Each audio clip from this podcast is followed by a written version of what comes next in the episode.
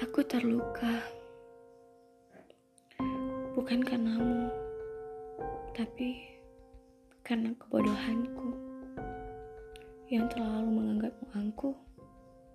Padahal aku tidak tahu sebenarnya itu gimana. Seiring waktu terhampar, rasa ingin untuk memilikimu pun semakin pudar.